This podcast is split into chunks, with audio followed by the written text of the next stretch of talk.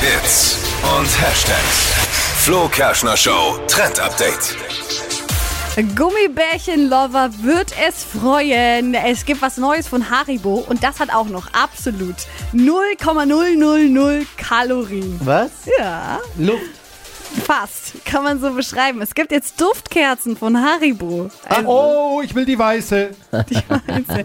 die weiße schmeckt nach Banane, oder? Nee, Aber weiß ist schmeckt doch die? Ananas, oder? ich glaube, es ist Ananas. Ich Das weiß ist gar nicht. nicht so eine Mischung. Das Naja, es gibt auf jeden Fall, es ist perfekt für Süßigkeiten Hardcore-Fans. Es gibt verschiedene Geruchsrichtungen, nicht Geschmacksrichtungen. Und zwar zum Beispiel Berry Mix.